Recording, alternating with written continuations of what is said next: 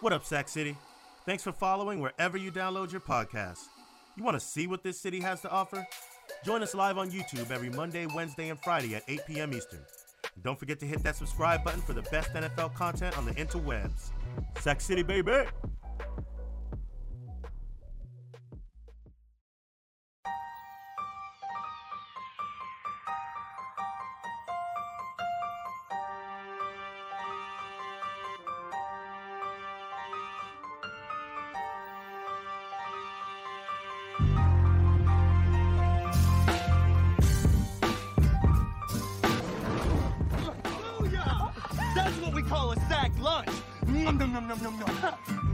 What's up, everybody?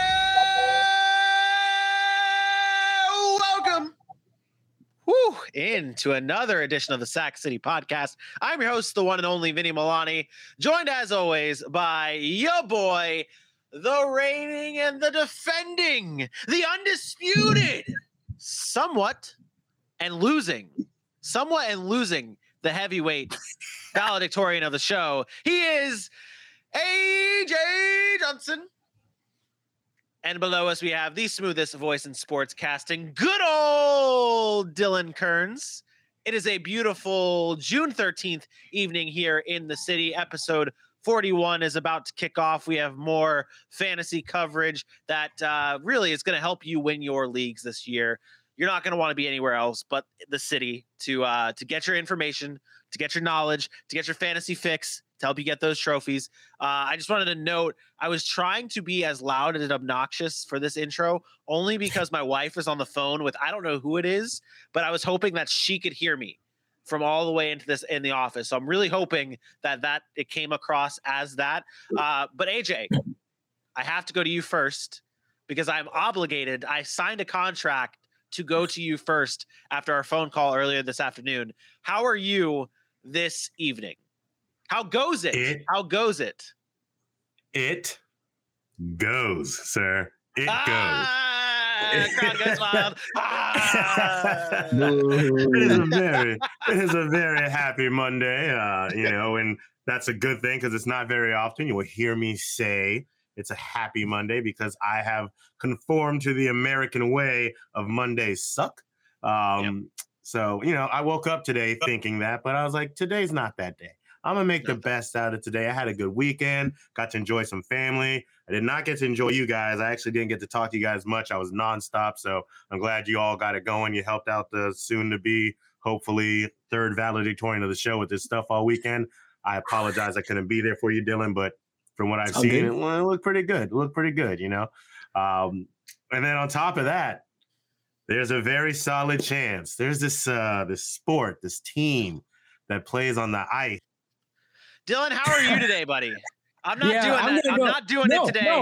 There's a team that plays on the ice called the Tampa Bay Lightning. They're going to the third straight Stanley Cup, Mr. Ranger fan. How's it feel? How does the elimination feel, kid? It feels fine. The Rangers were playing with house money. We don't have to talk about it too much. I was gonna be super nice and respectful, by the way. You weren't nice and super respectful on Saturday night. So I am returning the favor and giving you a big pause. And I know this may stray away fans and this may upset people that I'm going this hard and saying this, but f- you. Whoa! Yeah. Wow. Yeah. I said it. You know what? You can say another line too. Fassi is better.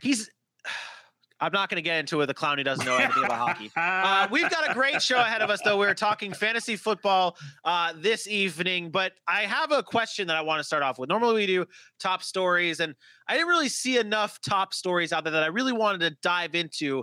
But there was a question on my mind that came up last week when we were talking about what we're doing. Like, AJ, you were talking about how once the NBA finals are over, I don't know if you're talking about on the show or if it was off the show, but you're talking about once the NBA finals and once the Stanley Cup finals are over, there's nothing really you like to watch. Obviously, there's no disrespect to baseball. It's tough to watch baseball. But my question right now is and for you and for everybody watching at home, what do you guys do to take over your time while there's not football on? What are you doing?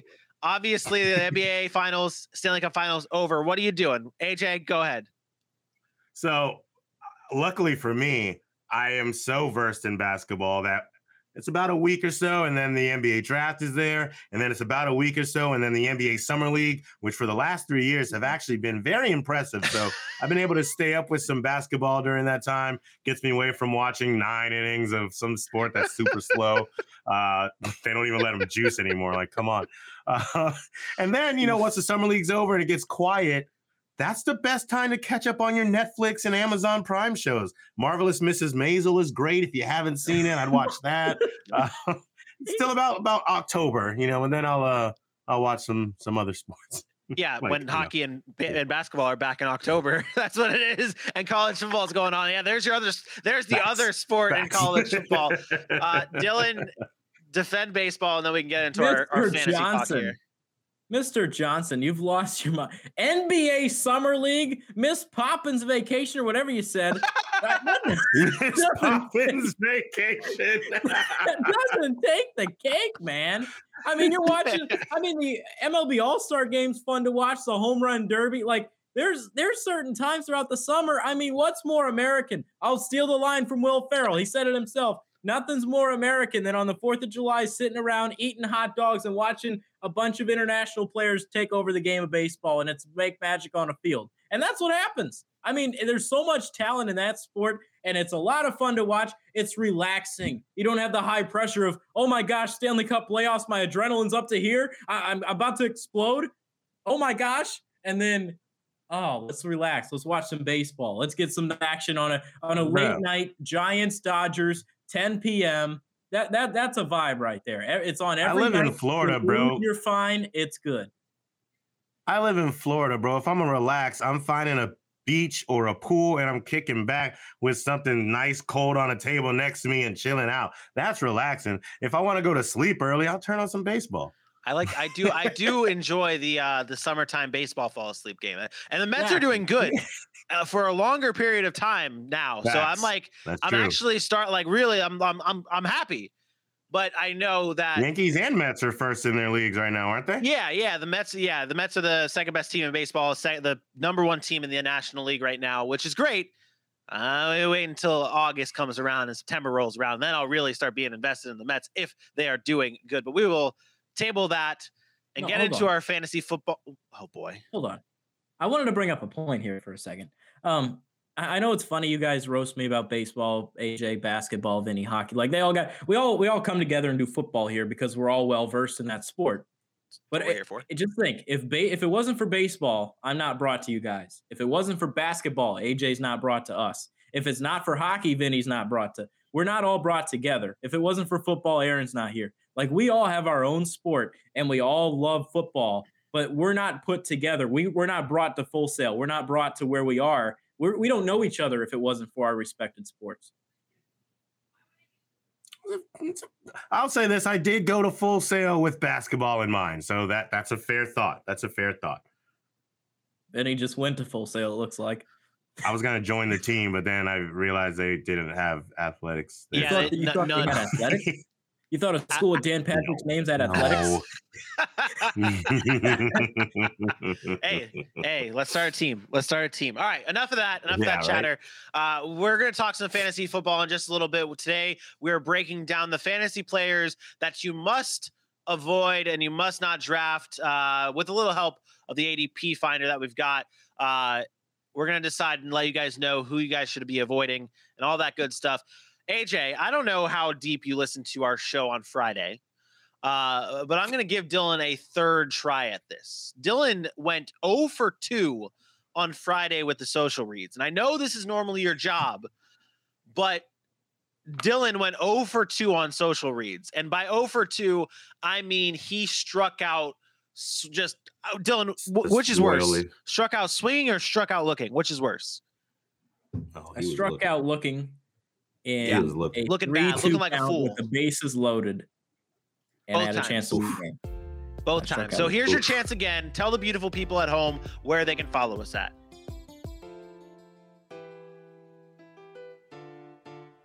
You gonna go, or are you just gonna? Are you gonna? He's still looking. He's still striking out looking. Are you still?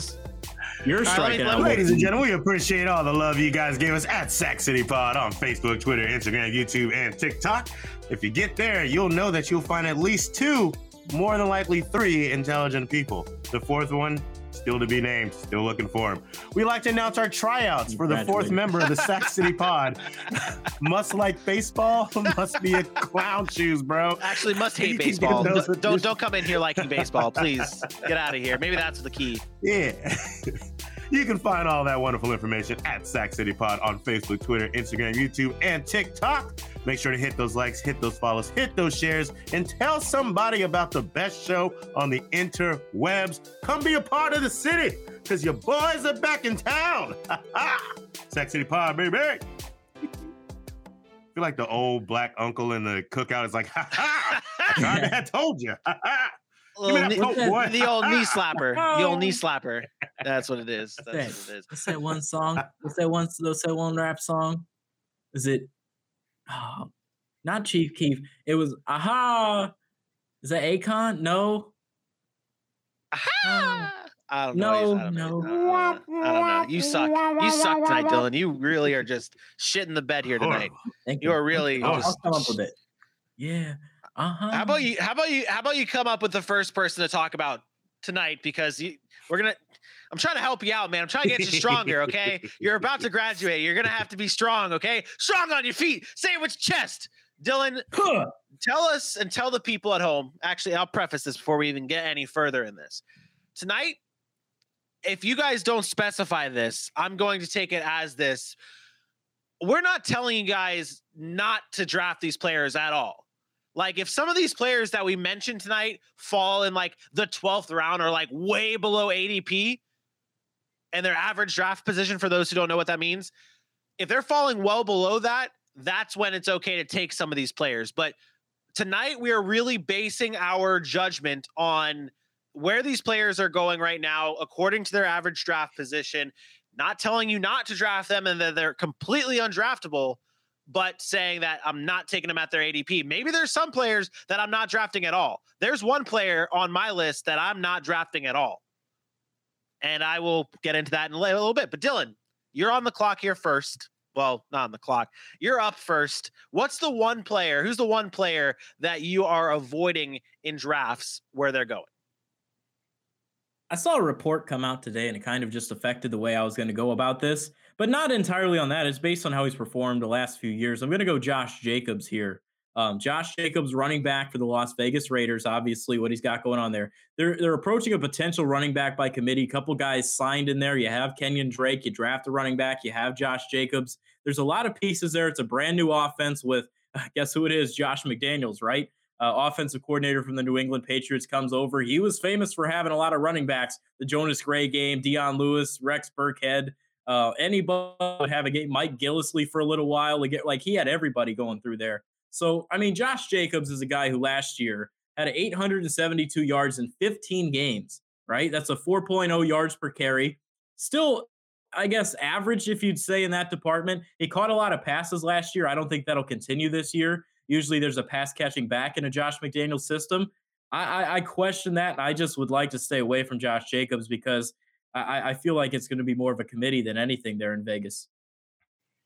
Yeah, I that was going to be a player that I was going to put on my list as well, because Josh Jacobs, we talked about this on our Dynasty startup draft on Friday, talking about how, and obviously Zamir White's not going to come in there and take all of his touches. The first year probably won't happen, but I don't know if it's a good thing or a bad thing that they're not going to be invested in Josh Jacobs, because Dylan, what do you think? What do you think about that? Like, if they're not going to bring Josh Jacobs back next year, because they obviously declined his 5th-year option, do you think that is more of an incentive to just bury him, just work him to the ground and then move on? I mean, yes and no. I mean, I guess I'm not going to sit on a fence and make a decision, right? You always tell me that. Yeah, yep. It does. I mean, it does give him an option there. I mean, you could run him into the ground, or you could see what you got with the other guys. I mean, Kenyon Drake's due up at the end of the year as well. I mean, they're running out of both running backs are leaving there. So I think it could be an option where you just hammer him down. The touchdowns are still there for Josh Jacobs. I don't think that his goal line touches aren't going anywhere, and they're going to be in the red zone a little bit more with adding Devontae Adams. So his touchdowns are nice, but I do see a scenario where they could run him into the ground. But what from what I've been hearing, it's running back by committee, and I'm going to stand by what I've been hearing and what I will eventually see, as opposed to believing, oh, he's in a contract year, he could potentially get the carries, they could just run him out of town. I don't know. I think it does make sense. It does make sense to have that Josh McDaniels system, that like where they use multiple running backs, and like that would not surprise me. That's why he was on my list as well. Sorry, AJ, go ahead. No, you're good. You're good. I think you're right with the fact that it's a running back by committee, but I think you're wrong to be so afraid of it, because it's not one of those like, oh, injury, stop, chill, listen to the words.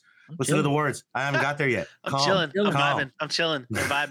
My name rhymes. It's not one of those, like, we're not talking pitch count here. Josh McDaniels is still going to go with the hot hand. So if Josh Jacobs is running crazy, he's not going to go, oh, well, you've had 15 runs, get off the field. No, he's going to keep running him because he's gaining yards. He's getting scores. He's getting first downs. He's going to run with the hot hand. Now, where you were wrong is Kenyon Drake is going to be their goal line guy. He's had some of the most goal line handles since he was in Arizona, and when he came over to spell Josh Jacobs the same year. So Kenyon Drake's going to be that guy. And your third running back by committee, your guy that he brought from the Patriots is going to be Brandon Bolden. What I'm saying is, yes, you're not going to get the touches of, 20 touches a game or something like you were seeing from him his first and second season, but I don't think you're looking at 10 or 11 touches a game for Josh Jacobs. I think he's still going to be a very solid running back one, running back two probably, and someone that you can get. Now, I give you the fact that you probably shouldn't be getting him in the first 5 rounds or something of that nature, yep. But as you said, as Vinny said, we're not saying don't draft these people. Yep. If Josh Jacobs falls around the back end of the 5th, the 6th, 7th round, grab him, be happy about it, because he's still going to give you the value that you're going to get from an RB2 or a very, very high-end flex. Yep. So we're going to play this type of game all night long after you guys have told me who you have selected. Well, maybe most of the night. Dylan, Josh Jacobs, or so these are the players that Josh Jacobs is going ahead of. Josh Jacobs or James Conner? Oh, told myself in 18 I'd never draft. I'll go Conner. Yeah, okay. Josh Jacobs or Ezekiel Elliott. You have been very Ezekiel known Elliott. On this show. Your words were Ezekiel Elliott was done. Your words, yeah. Exactly. Yeah, done. But I know it's the exact word. Okay. All right. So Josh Jacobs is more done than Ezekiel Elliott. Got it. No, it's a new system. It's weird. Last one for ADP, Josh Jacobs or Rashad Penny? Oof. I'm flipping a coin on draft day. Okay. So Josh Jacobs right now, to let everyone know, Josh Jacobs is the RB 16 off the board. He's going in the 3rd round. Yeah, he's going. Oh God, the 3rd round grade for Josh Jacobs. I don't like that at all, Bob. I don't like that at all. That's too high for me this year. Yeah. He's overall 33rd player off the board. I'll say this though, and I guess I'll ask you guys too. Like, this is, I mean, we're in June. Most people really start getting going strong come end of July, beginning of August. We'll have training camp stories. We'll have a little bit more. Yep. How much do you expect what we're thinking about today to fluctuate come August? I think with Josh Jacobs, what we're thinking about today is going to just stay all the way through until we see it on the field, because it's to me, when I like I said, I was going to have Josh Jacobs on my list, and the Josh McDaniels thing is huge to me, because we've seen his track record with running backs. He does like that RBC, that running back by committee. Although Damian Harris has proven to be a good running back and a serviceable running back in fantasy under that Josh McDaniels system, I just don't know how much I trust it. I think the only thing that would give me hope is that fact that he is in his last year and they could go the route of running him to the ground. But this problem, what we're talking about now, I feel like is going to go until you see him on the field in the way Josh McDaniels uses him. Yeah. I mean, the only thing that would change my mind would be a potential injury in that backfield. And even if it's Zamir White, I still wouldn't question. Like, I'd still be afraid. Now, if it's Kenyon Drake, I might get a little bit, maybe there is some more value of Josh Jacobs, but still. Okay. Yeah, I would start looking for Josh Jacobs. If Josh Jacobs fell to like the fifth round, that's when I'd start looking at who's there and saying, okay, Josh Jacobs or a shot on somebody else, or Josh Jacobs or this and that. But I'm going to slide in next here though, just because I see Sherm dropped in the chat. Obviously he's a big Eagles guy. He says, Miles Sanders, stay away. Hurts, AJ, Devontae Smith will take away from touchdown opportunities. This leads into my, guy to stay away from. And I honestly, I don't know if I draft him at all amongst tight ends. It's Dallas Goedert. I think and this is almost stupid, like a layup analysis here.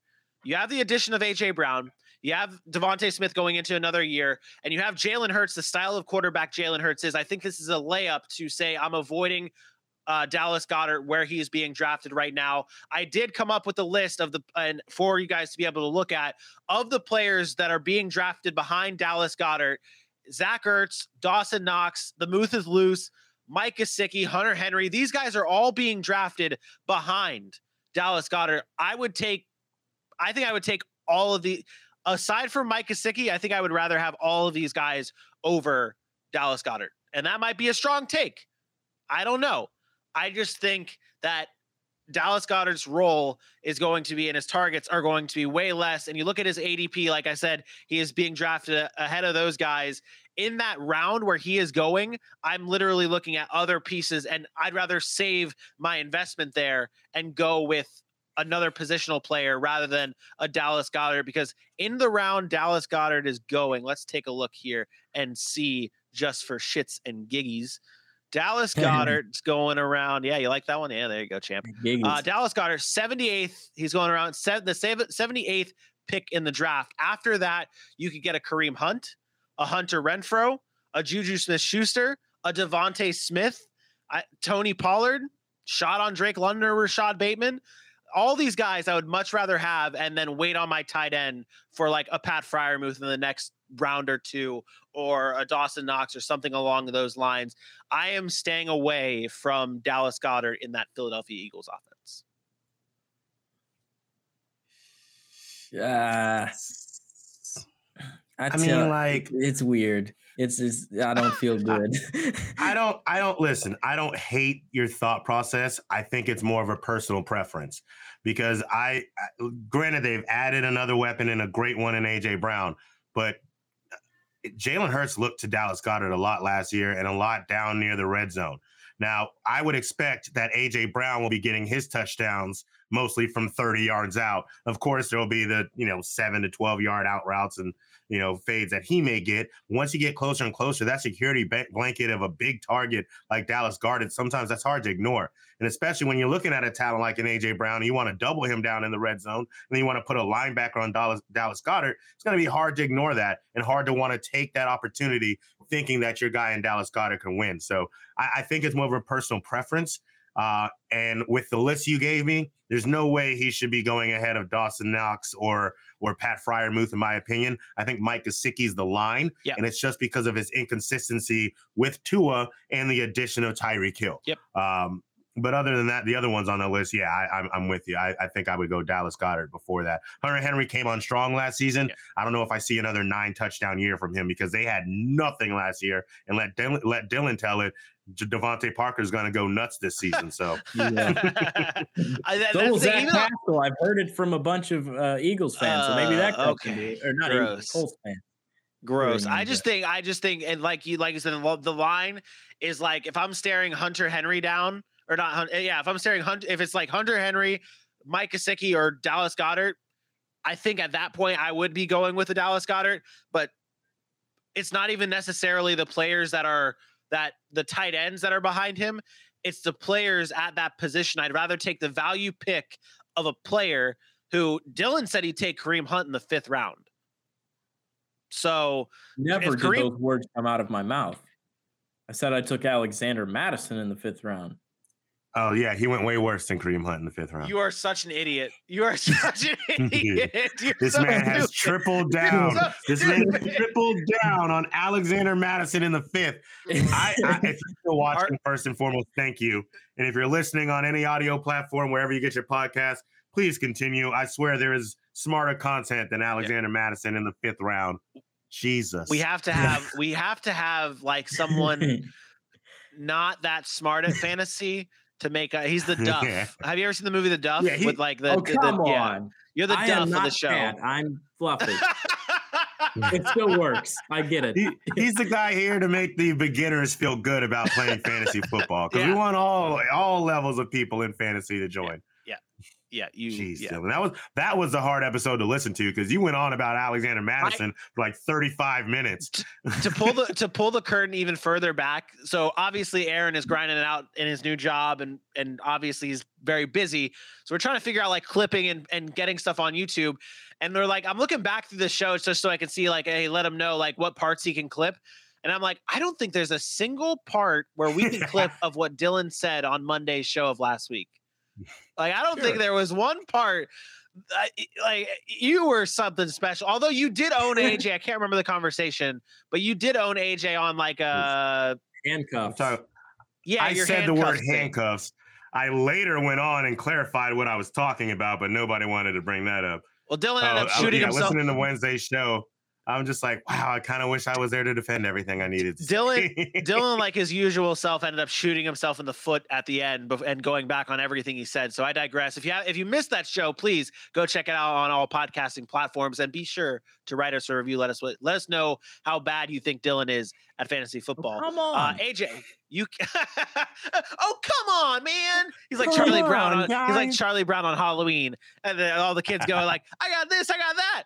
I got a rock. That's Dylan. Go ahead, AJ. Tell us who you should be avoiding in this year's draft. All right, I am going to start with, and this is actually hard for me because I love these players. They're fantastic and they deserve all the love in the world. But I'm going to go with my guy, the running back out of Atlanta, Cordarrelle Patterson. Great season last year. One of the breakouts at age 31, if you can say breakout, but had himself a great year and everybody was enjoying it until it came to a screeching halt. At the end of last season, he just came down to the end and couldn't really put it up anymore. Finished less than double digits in his last 6 games and then less than single digits or only in single digits in his last 4 games. And that attributed to a couple different things.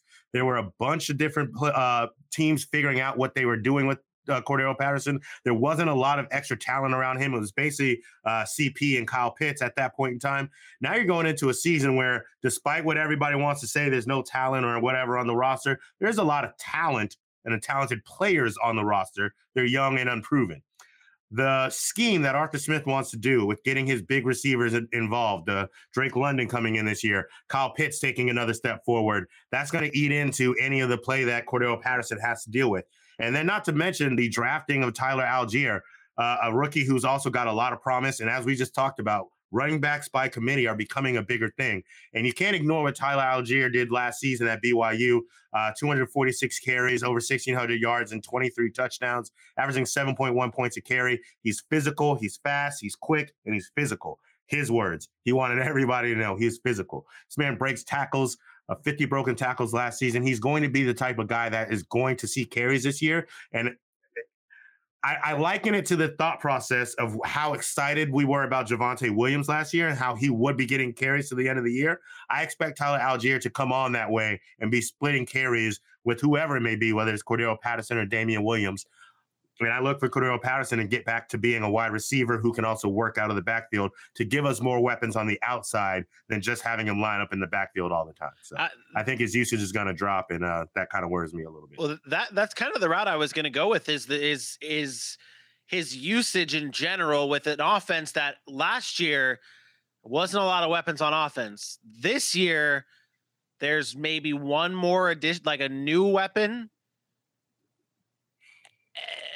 And that's it. Like, so like, to me, it's weapon. Like, it's what'd you say? What?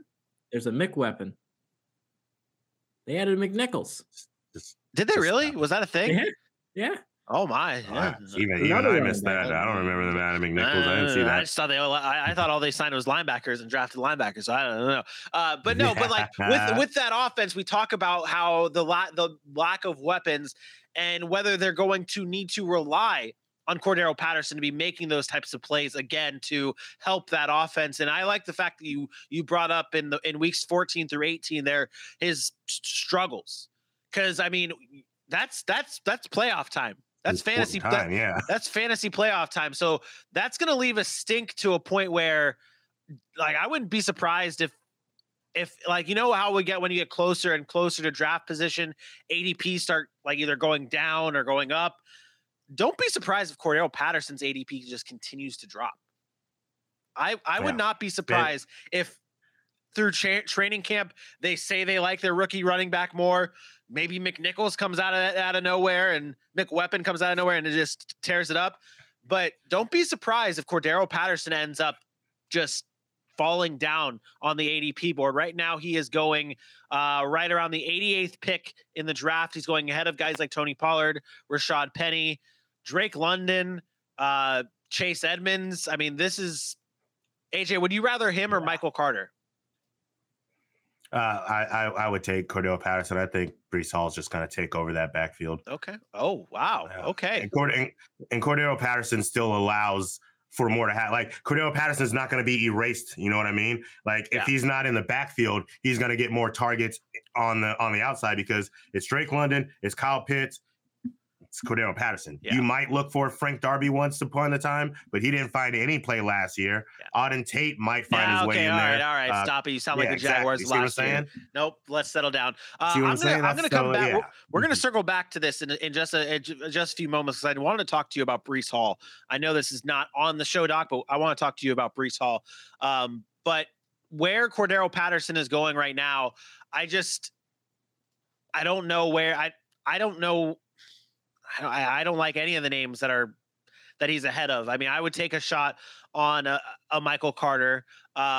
Would you take a shot on Cordarrelle Patterson or missing out on DeAndre Hopkins for what, 6 weeks? That's so tough. Because he's being ahead. You know he's being drafted ahead of D Hop. Yeah. That 6 weeks is hurtful, and the reason the ADP is there is because people are willing to just gamble that people will keep passing over him because 6 weeks is hard. There are some people who don't have the roster construction or the confidence to miss 6 weeks of a star player like that. Their season can damn near be over like that. Yeah. So it's hard to go ahead and decide that you're going to wait 6 weeks on a guy like that, especially in a redraft league. Now, if you're talking keeper or something like that, I might go DeAndre Hopkins, but at the same time, I may be missing stuff. I'm getting older. I don't think he was that impressive last year. Like DeAndre Hopkins that we're used to. Like, I don't think he was that impressive. I remember being offered trades at some point in time for D-Hop, and I think it was for Cordarrelle Patterson. I want to say I turned it down, but I also think I took it in another league. So, I mean, he didn't have a great – he was 60% of his games were quality starts, which is more than 8 points. So he had quality starts. Hopkins. Yeah. D Hop. Yeah. That's 80%. You know what I'm saying? Like 12 weeks he gets, 11 weeks he get. Yeah, that would be. We tough. Also missed 4 weeks. Yeah, he had five games where he had more than 13.7 points. So he had more than 5 games of great starts. But I do get what you're saying there, Dylan. Let me ask you this question: are you on board with what AJ was saying with Cordarrelle Patterson? Yes. I not necessarily the whole Allgeier's taking over the backfield. I think that's a little far-fetched, but I think when it comes to my words, I said he would get carries and become a part of the backfield. Mm-hmm. Take over? No. Come on now. Go on. Yeah. So let me ask you this question, because before the show, I remember maybe it was Friday's show, because I'm pretty sure we did draft James Robinson in our Dynasty League startup. Yeah. James Robinson's obviously coming off of injury. We don't know if he starts the season or if he comes back or whatever happens with him. He's being drafted behind Cordarrelle Patterson. Are you okay? You're Cordarrelle Patterson over J-Rob? Nope. No, I'm going J-Rob. Wow. Okay, so that's very far. He's ready for week one. If he's ready for week one, take him. Okay. Because J-Rob right now is at the 113th pick of the draft. Look, Travis Etienne is not going to be the bell cow, and Snoop Connor is not going to take over that backfield. Hey, man, don't be disrespecting Snoop. Don't be disrespecting Snoop, okay? Don't be disrespecting Snoop. All right, but now that we're talking about the younger running backs, I can travel back to this point, AJ, with Breece Hall. You said you are you're higher on Breece Hall and you're like, okay, he's going to take over that backfield.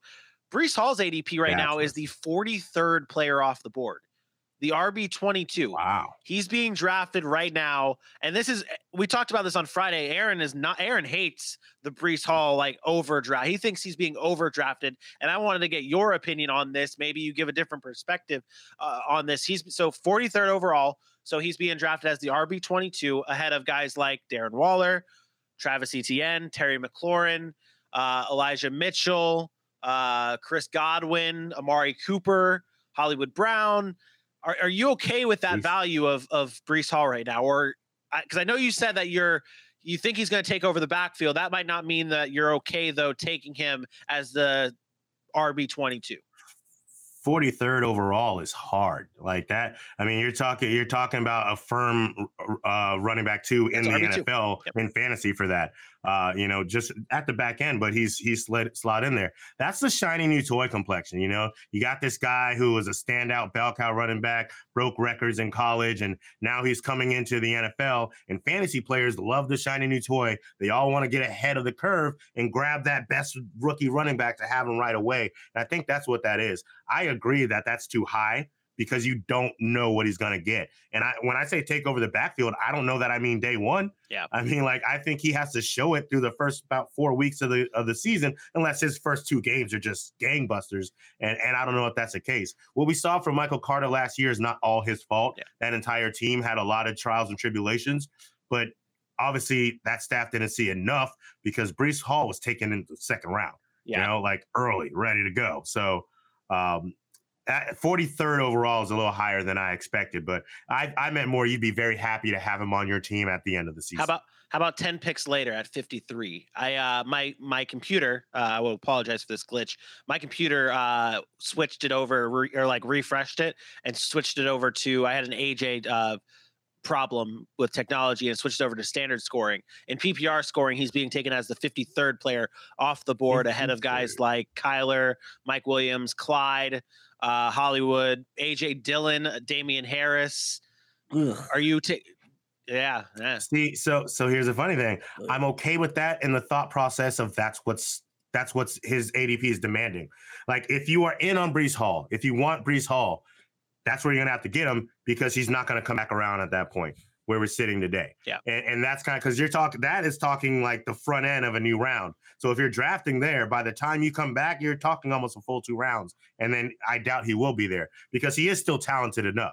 And so you're still hoping a lot on potential and what the possibility that he can do in this new offense is going to be. Yeah. But I think it's another great weapon added to a bunch of solid weapons that they've put on this offense. So I expect him to be able to produce because there's so many, I know it sounds weird, but there's so many options. Like, if you're like, oh man, Elijah Moore's killing us. Let's go get him. Then it's Garrett Wilson. Oh no, Garrett Wilson's killing us. Let's go get him. And it's Breece Hall. Like, I mean, like, there's just so you have to, it's a pick your poison scenario, and Breece Hall is a very potent poison. Yeah. I hear a lot of rookies there. Lots of rookies. Elijah Moore's not a rookie. And Garrett Wilson is going to be a boss. Yeah. Oh, okay. Garrett Wilson is an NFL wide receiver, bro. Garrett Wilson is an NFL wide receiver. I have no doubt in my mind about that. Accurately speaking, he was drafted by the Jets. He is an NFL wide receiver. You're an idiot. Well, one of the players as the head of Breece Hall is, I'm hoping, the next player Dylan is going to bring up as a player to avoid. So who you got, Dylan? You. I got you. Let's go Elijah Mitchell here. Elijah Mitchell, it's not necessarily that it's the guy himself, because he's a talented running back.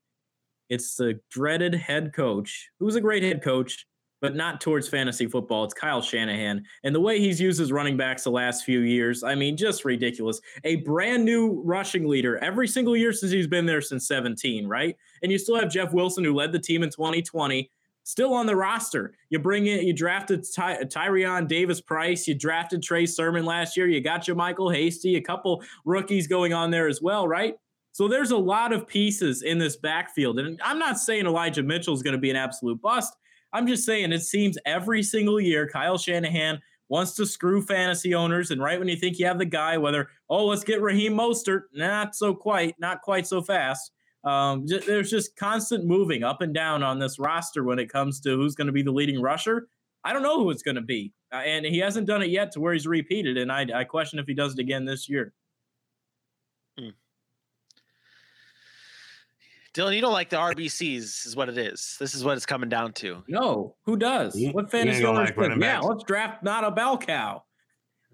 How many bell cows are left in the NFL at this point? There's not as many as there used to be, man.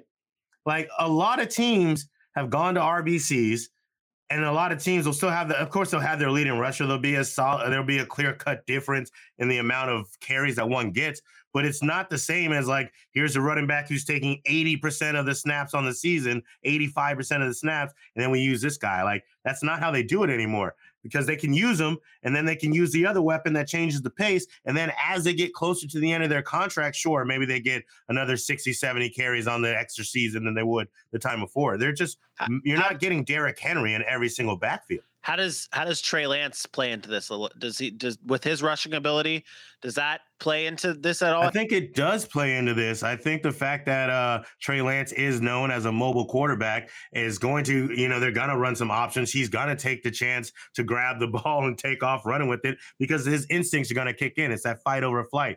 So I think there'll be designed runs, kind of like when Colin Kaepernick was there and was a mobile quarterback. Obviously a completely different scheme, head coach and everything, but you don't ignore that type of talent. So I don't think he's going to be leading rusher stature or anything like that, but obviously going to be taking carries away from an Elijah Mitchell as well. He's not involved in the passing game at all, really, in that offense as well. So that's a big thing. If you're losing, and the reason why I asked you that question was with Trey Lance was with the rushing ability that Elijah Mitchell has. If you're losing touches now to Trey Lance, along with everybody else in that backfield that you're going to be giving touches to, he's not involved in the passing game at all, really. The concern has to be there with Elijah Mitchell. He's going, let's see where Elijah Mitchell is going in PPR. He's going ahead of Breece Hall. I'll tell you that. Let's see, Elijah Mitchell, 47th off the board, going ahead of Travis Etienne, Breece Hall, Kyler. Pretty much the same thing. So AJ, who would you rather have, Elijah Mitchell or a Breece Hall? I'm gonna take Breece Hall just for the. I believe exactly what Dylan said. I mean, we haven't seen the same running back take off in that backfield in a while. We always thought it was gonna be Raheem Mostert, but he was Raheem Mustert, so couldn't really count on him. And there's too many names that get to run. So I would take Breece Hall, who's really only fighting one other person. Tevin Coleman's only there when there's injury or they want to do something quick screen out the backfield. And even Breece Hall can do that. I think I would take Elijah Mitchell over Breece Hall, to be honest. And I think I don't know how much I don't like writing off Michael Carter, to be completely honest. Like he's not going to be involved. We saw last season, obviously Michael Carter went down. They still used a lot of running backs in New York. Tevin Coleman did get some work. Ty Johnson got some work. Michael Carter got some, all these guys, they did get the work, whether it be because of injuries or not. Mostly they're still being used. And if you were to look at it, so who's Elijah Mitchell's backup, Dylan? I'd probably say Davis Price. So would Davis Price or Michael Carter? Who's the better running back? Michael Carter. So there is more of a threat to Breece Hall than there is an Elijah Mitchell. Michael Carter's the starting running back day one. But I'm not even if he's the starting running back. Yeah. Not even if he's the starting running back. If to take Breece Hall, and I get it, the ceiling on Breece Hall is higher, but I think maybe he's a rookie, so we don't actually know that. We don't know that. We don't know. I know that. Okay, is this a Royce Freeman again, AJ? Is it? Who is? I mean, let's go. There's busts every single year. Royce Freeman? No, I'm just Where saying, do you get Breece Hall and Royce Freeman in the same damn Every year tennis. There's rookies. Every freaking year there's a rookie that's overvalued in that area. Factual. That is a stated fact. There's a rookie. There's a draft every year. You are correct. Kerryon Johnson, always a fourth rounder. Let's get him. So now that I got Dylan on the against Breece Hall train, Dylan, which would you take, Travis Etienne or Breece Hall? I'm taking... Neither. Etienne, neither catch passes, and I know his role. Hey, there you go. Wow, That's big. That's how down Dylan is on Breece Hall, though. And I'm not draft like, if I were to draft Breece Hall and like looking at the ADP, and I'm sure you guys all have it pulled up as well. You look at his ADPs being drafted in PPR leagues, 53rd overall. Ahead of, like, I'm waiting. I'm already going to be waiting on my quarterback. I would take Kyler Murray over Breece Hall. I would take Brandon Cooks over Breece Hall. I would take Hollywood Brown over Breece Hall. Joe Burrow over Breece Hall. We're looking probably around this. So RB 28 is Miles Sanders. I would start considering Breece Hall over Miles Sanders. That's where I would. Not even that, really. I'm dropping him even. I think I drop him even more. The next running back is RB 29, and it's Devin Singletary. That's the line. RB 29 for Breece Hall. It's too far. Yep. I think it's too far. Nope. I think it's too far. Nope. Off potential. So I remember. So I was looking back last year. I did some research here to try and determine where Javonte Williams was drafted last year, because he was the guy that everyone was very high on. What? Let's go. What? Yeah. So Javonte Williams last year was being drafted. Let's see. Yeah. Where is Javonte Williams at? He's so far down. Is he that far down? Wait a second. Hold up. Hold up. Yeah, so last year, ADP. You got screwed with Trey Sermon. You'll get screwed with Javonte. Okay, here it is. Javonte Williams was taken as the RB 24 last year. So right where Breece Hall is going now is where Javonte Williams got drafted last year, which is fair to play devil's advocate here. And I know Aaron's probably watching this. Oh, why are you going back on? To play devil's advocate, you might get that same type of season as what Javonte Williams had this year, because you're going to have a Melvin Gordon type situation where Michael Carter is going to get touches, maybe better touches and more touches than what Breece Hall gets. And you're hoping that you just give Breece Hall the shot, because you know once Breece Hall gets it, he's going to take over. But again, we don't know. I'm angry. That's not a good comparison. Melvin Gordon's old. Like, I know he still got his carries and stuff. This is not a comparison here. And I think Aaron would agree with me if he's listening, wherever you may be. I think looking at the two, they're two young running backs. They're both getting touches. This is more of a James Robinson, Travis Etienne situation where they're two young running backs. We don't know how that looks. Yeah, we don't know how it looks. It's scary. But you get a young running back, and then you get a rookie running back. Both of them should still get their runs. They invested a pretty solid draft capital in Michael Carter as well. So I think they're both going to get run, and it's going to be a split backfield based on how they want to draw it up over there with Robert Salah and company. Okay. All right. Let's cap this off, AJ. Finish us off and give us your last player to avoid. Players? I didn't. No, it's cool. I know. You didn't have much on your third player, so I was like, you know what? We'll just kill it here. No. You'll see where I'm at. You'll see what I'm getting at here. Okay. You know what? Ooh. The floor is yours. It's cool. Appreciate it. So it's going to hurt my heart to say these things, much like it did the last time, but not for the same reason. It's because this is a talented player who's on the opposite side of another talented player, and I'm worried about drafting just about either one of them at either of their ADPs, and that is the Seattle Seahawks wide receivers. We will start with DK Metcalf, who is going like 45th overall right now, I think wide receiver 15. Great physical, athletic, fast specimen. But as we all know, they lost Russell Wilson. What'd I mess up? Why you got that face? Dylan, are you there? Yeah. I can't hear AJ. I'm present. Why can't you hear AJ? I can hear AJ. Headphones died. Oh, well. Proceed. Good Lord. Sorry, I'm so sorry. Man, sorry. I was flowing. DK Metcalf being taken as a wide receiver 15 around the ADP 45 overall. Fast, physical, talented, gifted, all those things. But of course, as we know, they lost Russell Wilson. They are now either going to have Drew Lock or Geno Smith. Either one of those names, pick it out of a hat, it is a serviceable, massive downgrade.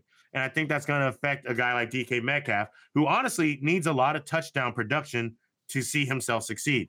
He's got 32 touchdowns over his first three seasons, and that's where he does his damage.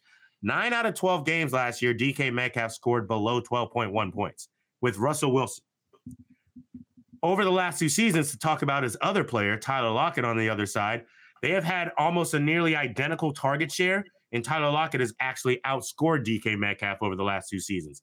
The problem with that being, and everybody who plays fantasy football agrees, Tyler Lockett is one of the most inconsistent and hard to predict wide receivers in the league. His other specialty was his deep ball. Now, some people may argue, well, Drew Lock has a very strong arm, but he doesn't have as great accuracy. Over the in 2020, the last time he played enough games to be assessed, so to speak, he had a 27% accuracy rating on deep ball percentage. DK Metcalf love big plays. Tyler Lockett is a deep threat. Without that there, I don't know if these guys are going to be as efficient as they need to be with the Drew Lock to give you the return and the value that you were looking for at these people. Now, maybe Tyler Lockett, because he's like wide receiver 40. So like, I get that. I understand that. But even still, that's kind of high up when you're talking about having three receivers. The other thing too, and last point that I really have, and this is a smaller point, it's kind of like a just add in. Noah Fant came over with Drew Lock, a guy that he has rapport with, and probably their best tight end that the Seahawks have had since Jimmy Graham was there after Jimmy Graham was good. So, like, there's going to be more targets. It's not just these two receivers that are looking at getting the ball. There's going to be other targets to be shared. So, definitely DK Metcalf, I would be slow to take him at his ADP. Tyler Lockett, you really have to look at what's around him and decide if that's the route you want to go. And even still, we're talking about two good receivers on a really bad offense. And that worries me a little bit. Let me ask you something. Let me throw this at you here real quick. So, last season when DK Metcalf had Geno Smith as his quarterback, he finished with 10 points. He finished with 17 points, and he finished with 22 points. Jacksonville, New Orleans, Pittsburgh. So that's two good defenses. Two of the three games. I mean, that's good. Then he had the bye week, and then against Green Bay, he had 5 and finished off the season. So, and I get where you're coming from with this, and to me, the worry for DK there is he had, half of his games were considered poor games in terms of consistency. And yes, now you add in the fact that you have Drew Lock and Geno Smith there for a longer period of time. I mean, that is worrisome for a DK Metcalf. And I mean, that's 9 games where he had less than 8 points, and where you're drafting DK, you're still drafting DK. I don't want to say similar to where he was last year, but I feel like where you're drafting DK this year as the 43rd player off the board, wide receiver 15, that's similar to where you were drafting him last year. Yeah. And despite, like, I mean, when you look back at his season as a whole, like, all right, DK, he did his thing in some games and some weeks where you needed it, like, damn it, I need DK to show up this week. Those were some of the weeks that you'd get it. But like, when you look at DK and what you expect from him, there were a lot of people that weren't happy with what DK Metcalf did for fantasy last season. So, and that's with Russell Wilson. To do it with Drew Lock, I just can't trust it. This would be one of those seasons where I'd be like, you know what, you have him. You know, if you're correct on him, I wish you all the best until the championship round where I whoop your ass because you had DK with Drew Lock. But I'll let somebody else deal with that headache, and I'll go another route. I'd rather take a flyer or a big shot on somebody else that might have a better season with an up-and-coming quarterback or another year in and have learned the game a little bit better. So that's my take on a DK Metcalf at wide receiver 15. Dylan apparently really disagrees. I sat back and listened to this long enough.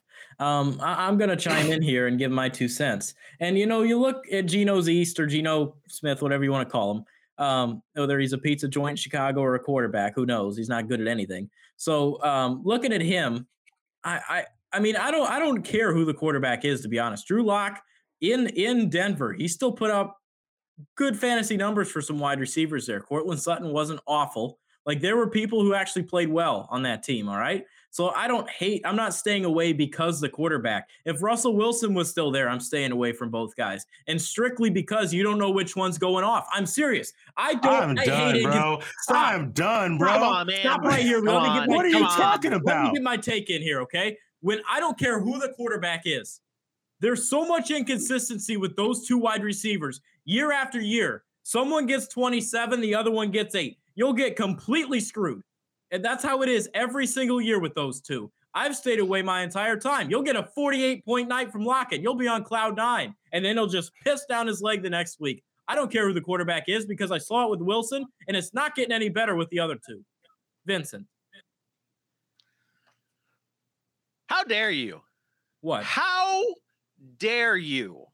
What? I'm going to throw this right back in your stupid face. Last week on this show on Monday, you were talking about how you're going to start Nick Chubb and Kareem Hunt. You're going to be able to take those two names. You brought it up, did you not? I said I was starting. Well, that was you. I said I was you. Nick Chubb and Kareem Hunt. I have the stupid face together. Now. I have the stupid face. Yeah. Proceed, AJ. Oh, I have nothing. I mean, once he said he would stay away from them because of Russell Wilson and not Drew Lock, it's pointless to argue. Like, why? Yeah, for what reason? Because clearly nothing. Like, you chose your left and right side of your mouth to speak out of, bro. Like, how? Like, in what world would you rather? What do you? How, bro? That's how they get their points. The quarterback throwing them the ball. I get that. That's how they get their points. That's how their value is even remotely equalized to what they're supposed to do. If you were going to sit here and tell me that Russell Wilson being there is not enough for you because there's an inconsistency, you want to know the consistency you will have with the Drew Lock or a Geno Smith?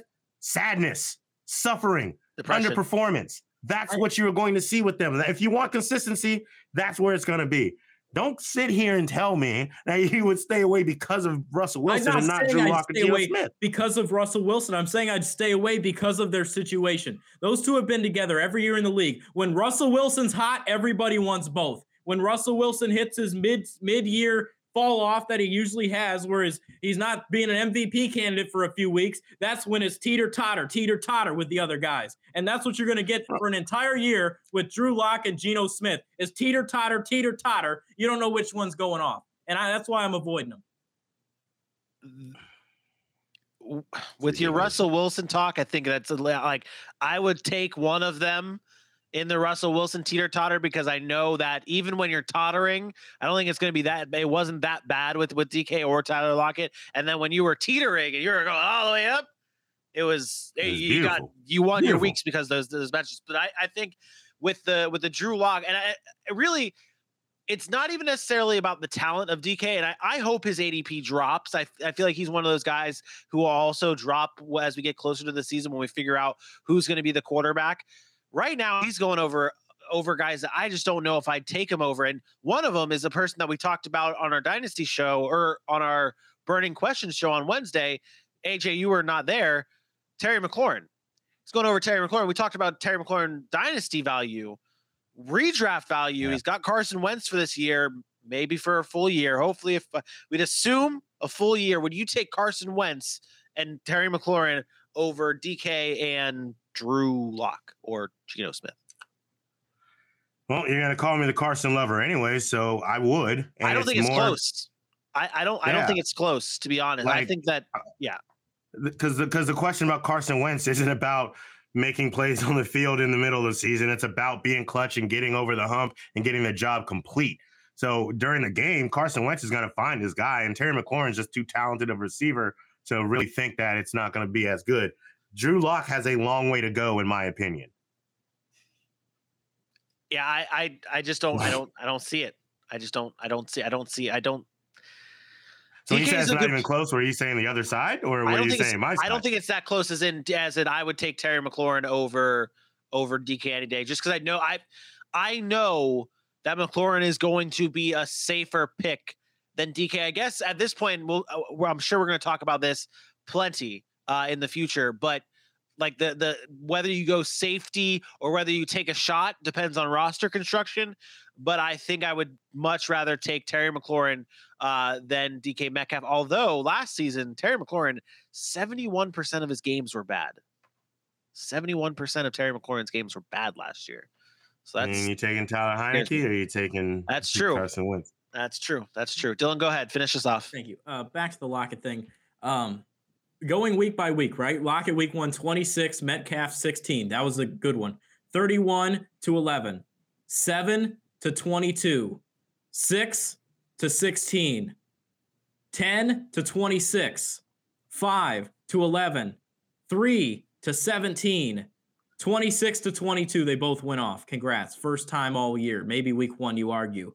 4 to 5, 15 to 7, 12 to 2, 19 to 11, 27 to 12, 12 to 32, 27 to 10. You're just rattling off numbers at this point.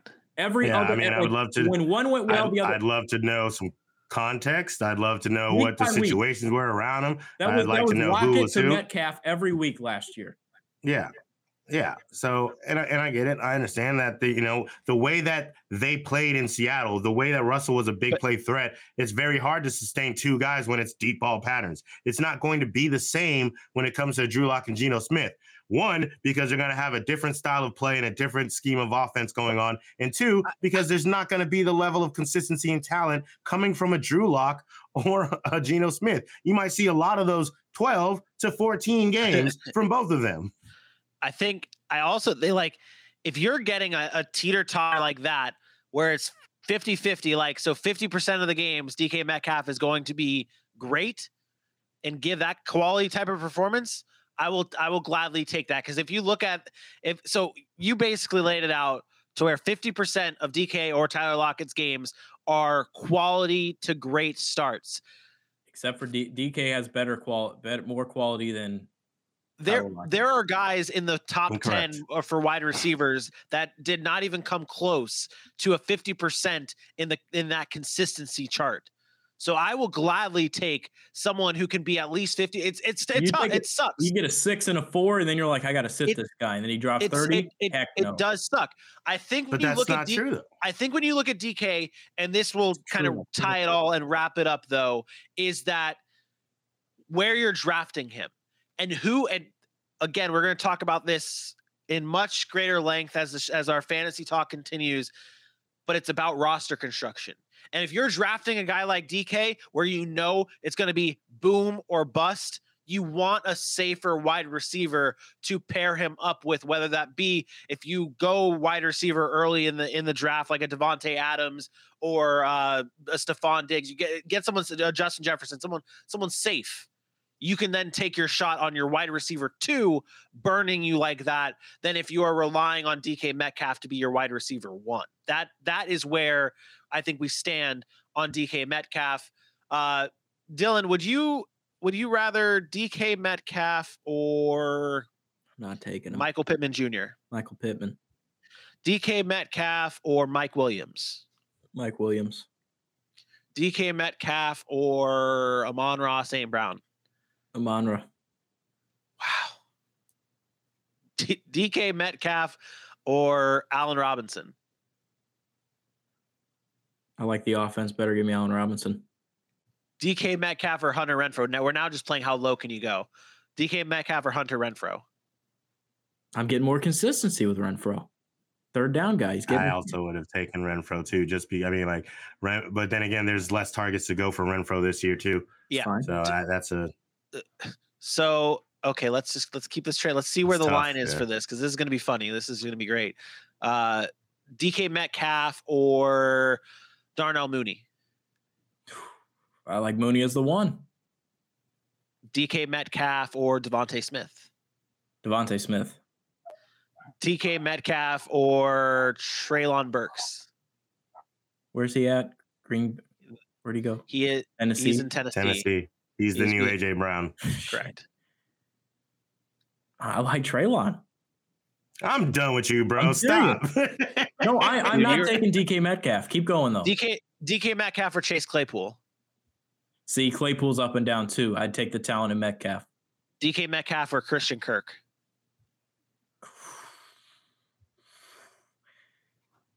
I think Kirk has upside. DK Metcalf or Chris Olave?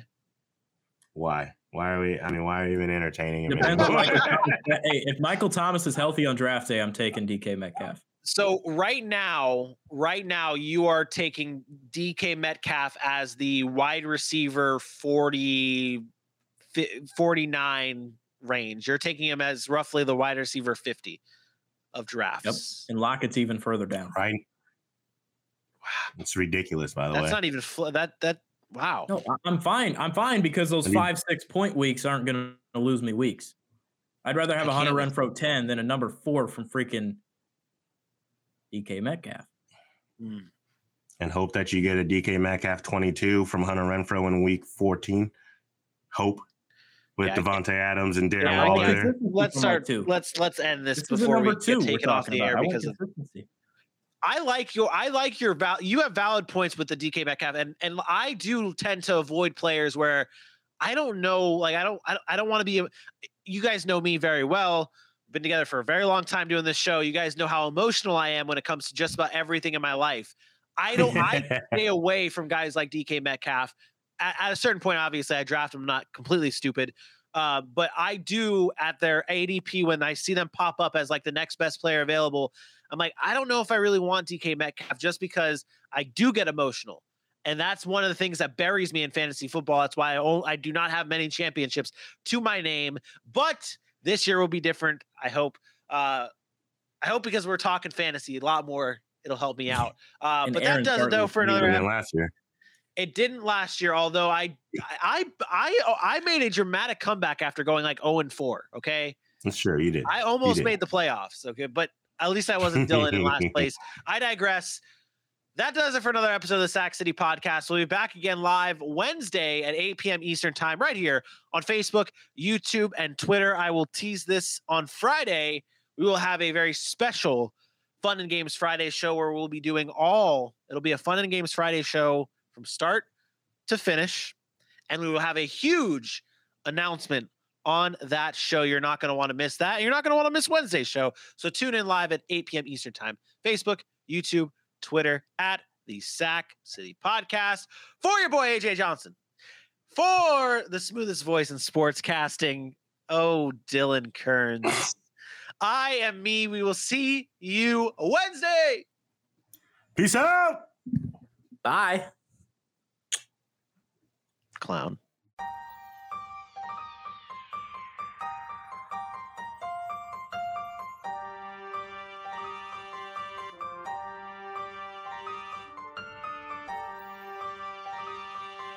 Hallelujah!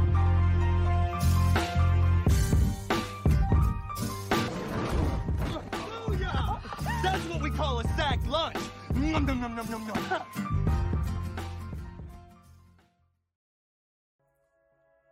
Thanks for listening to the Sac City Podcast. You made it this far, so you must have liked that show. If you did, go ahead and think of 2 people you can share this episode with. We can never have too many people in the city, so don't forget to hit that follow button. Sac City. Population, 1 more.